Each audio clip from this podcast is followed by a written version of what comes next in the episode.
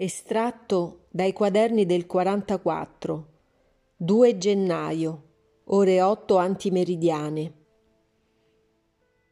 Per ora ancora contemplazione.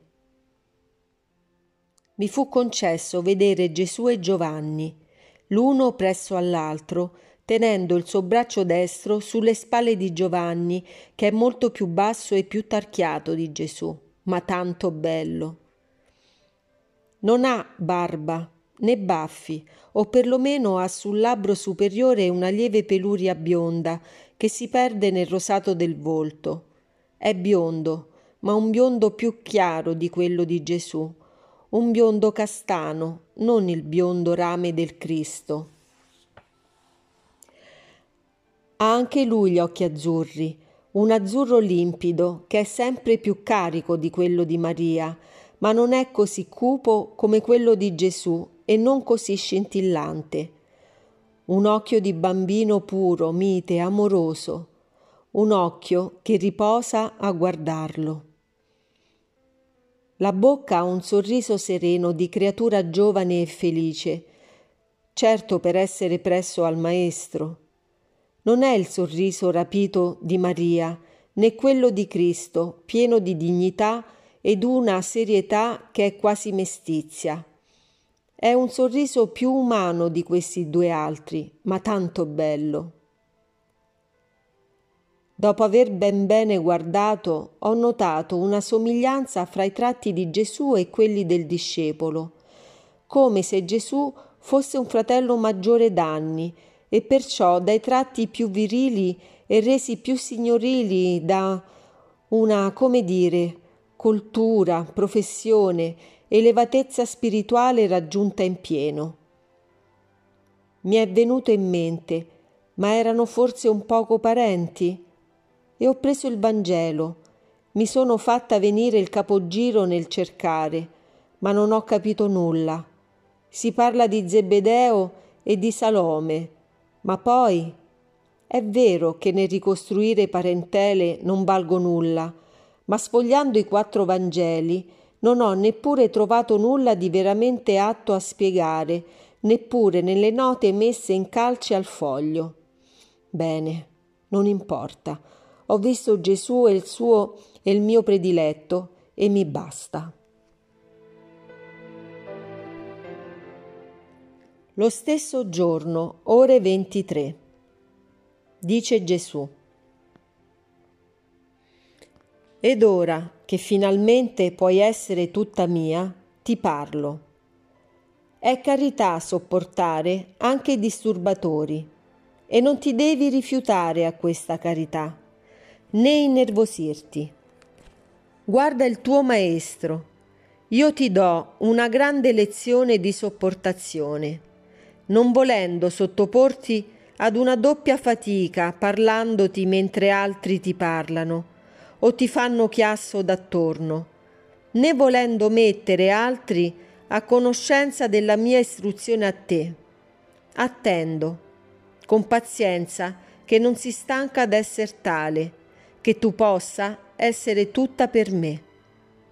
Tu vedi con quanta tranquillità aspetto e con quanta benignità riprendo a parlarti quando il momento è venuto Impara a fare anche tu così, senza di timore di perdere nulla, senza irritarti, senza turbarti in nessun modo.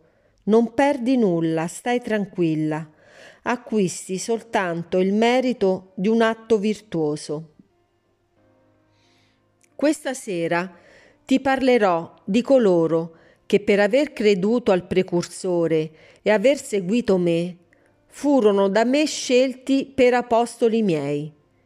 E ti parlerò anche della pecora smarrita del piccolo gregge, dal quale venne il gregge immenso che ora è sparso per la terra e che è il gregge battezzato nel mio nome.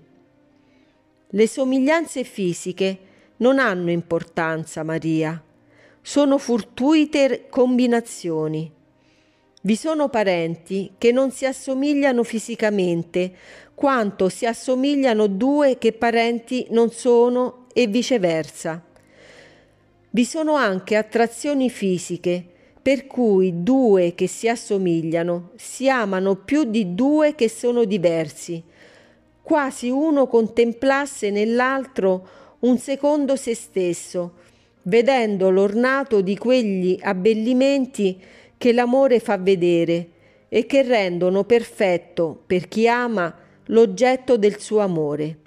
Ma ciò non ha importanza.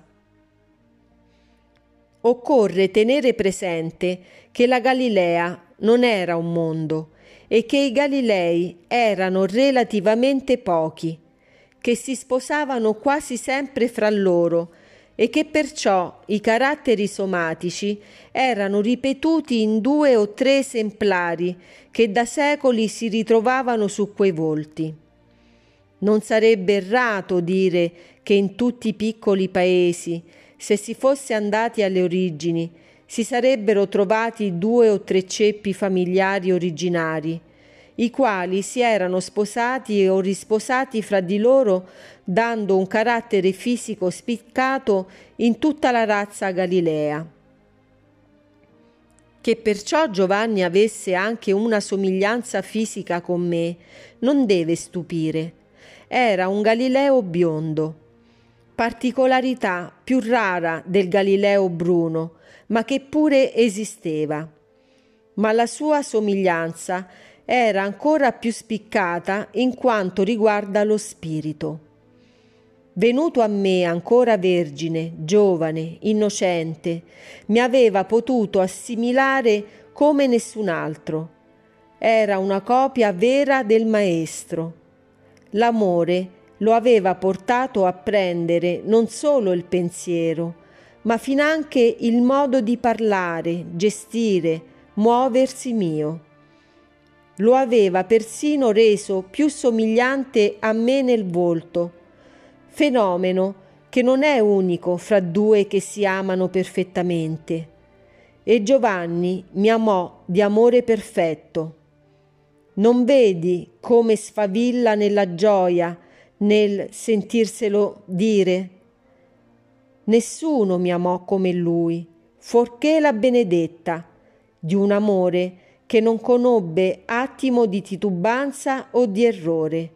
E nessuno, fuorché mia madre ed i bambini che venivano a cercare la mia carezza, ebbe per me il dono di un cuore puro come il suo. Giovanni morì longevo, ma i lustri non offuscarono col loro accumularsi quel candore angelico che non conobbe altra fiamma che quella dell'amore divino ed altra carezza che quella di mia madre. Era il più giovane del gruppo apostolico. Dopo lui in età veniva l'Iscariota e per età avrebbe potuto essere anche lui come Giovanni, ma non lo era. E se vergine non era, casto non divenne neppure dopo avermi conosciuto era un impuro e l'impurità impedisce l'opera di Dio nei cuori e favorisce quella di Satana come nessun'altra passione. Il suo volto ti è noto, è quello. Ti è apparso come il seduttore, perché infatti nella sua bellezza egli assomigliava al bellissimo che si era ribellato a Dio e che è padre di tutti i nemici di Dio. Anche la bellezza è un'arma in mano a Satana, ed esso non trascura di imprimere il suo carattere di seduzione sui suoi strumenti. In tal modo li attira verso il suo profondo e li può mordere al cuore, inoculando il triplice peccato. E Giuda aveva nel cuore la concupiscenza del denaro, della carne, del potere e per queste tre nemesi che lo perseguitavano e che egli non volle volere vincere, divenne il deicida. Quando Satana vuole prendere, offre la donna, per la quale è necessario avere censo e onori per conquistarla. Quando ha preso, nega denaro, onori e donna, e dà unicamente disperazione e morte. Giovanni era il sole del gruppo apostolico. Giuda era le tenebre. Era figlio della menzogna. La mia luce e verità non poterono penetrare in lui. E se nonostante le sue prevenzioni potei fare di Natanaele un convinto e di Levi un convertito, perché non era nel primo frode e nel secondo resistenza alla grazia, nulla potei in Giuda, poiché il suo animo era posseduto, né io potevo penetrarvi, perché egli me ne interdiva l'entrata. Mi seguì per speranza umana, mi tradì per avidità umana. Vendette il Cristo ai suoi crocifissori e la sua anima a Satana, che da anni era il suo istigatore, perché Satana non è Dio, che dà anche se non date per conquistarvi a sé. Satana vuole il cento per uno, vuole voi, in eterno, in cambio di un'ora di trionfo bugiardo, ricordatevelo. Ho sopportato questa serpe nel gruppo per insegnare agli uomini a sopportare e a insistere per salvare non un pensiero di Giuda m'era ignoto, ed è stata un'anticipata passione l'averlo vicino, un tormento che voi non contemplate, ma che non fu meno amaro degli altri. Vi ho insegnato a sopportare le cose e le persone moleste, perché quale persona è più ripulsiva di chi tradisce? Maria, la vita del Cristo è insegnamento anche nei più insignificanti particolari e te ne istruisco perché voglio che tu mi conosca e mi imiti anche nelle cose minori. Ti benedico. Era tutto il giorno che io vedevo il collegio apostolico e non vedevo l'ora che fosse notte per averne spiegazione da Gesù. Oggi ho avuto una giornata di esercizio di pazienza, mai libera di ascoltare Gesù. Ora le dico come ho visto. Giovanni è tanto ben descritto che non mi ripeto. È il più giovane di tutti e per me il più bello. Segue per età Giuda Iscariota, nel quale ritrovo il volto di quel tale sogno fatto tanti anni fa e che le ho descritto nelle mie note personali un bello che se si scruta bene ripugna e spaurisce, perché si sente essere cattivo e falso, un bello satanico. Poi vedo l'altro Giuda, parente di Gesù, al quale non somiglia per nulla, perché è bruno e muscoloso, più basso di Gesù. Sembra sui trent'anni. Questo ha barba scura e quadrata, Giuda Iscariota non ha barba come non ne ha Giovanni e ha i capelli ricci e più corti di quelli di Giovanni. Sembrano tagliati su per giù per quanto è lunga la testa, torno torno. Ugualmente con capelli corti, ma di un colore pepe e sale, perché con diversi capelli bianchi tra il nero, è Pietro. Pare dai 45 anni in là, basso e muscoloso poi un gruppo di uomini sui quaranta, in cui certo sarà Andrea, Tommaso, Matteo e i due Giacomi, indi due molto anziani, più bianchi che scuri nei capelli e barba. Non so perché penso siano Filippo e Bartolomeo, ma il maestro non me lo spiega e io resto polarizzata su Giovanni, Pietro, l'Iscariota e Giuda Taddeo che come unica somiglianza col Cristo ha l'occhio azzurro scuro, ma senza lo splendore dell'occhio di Gesù.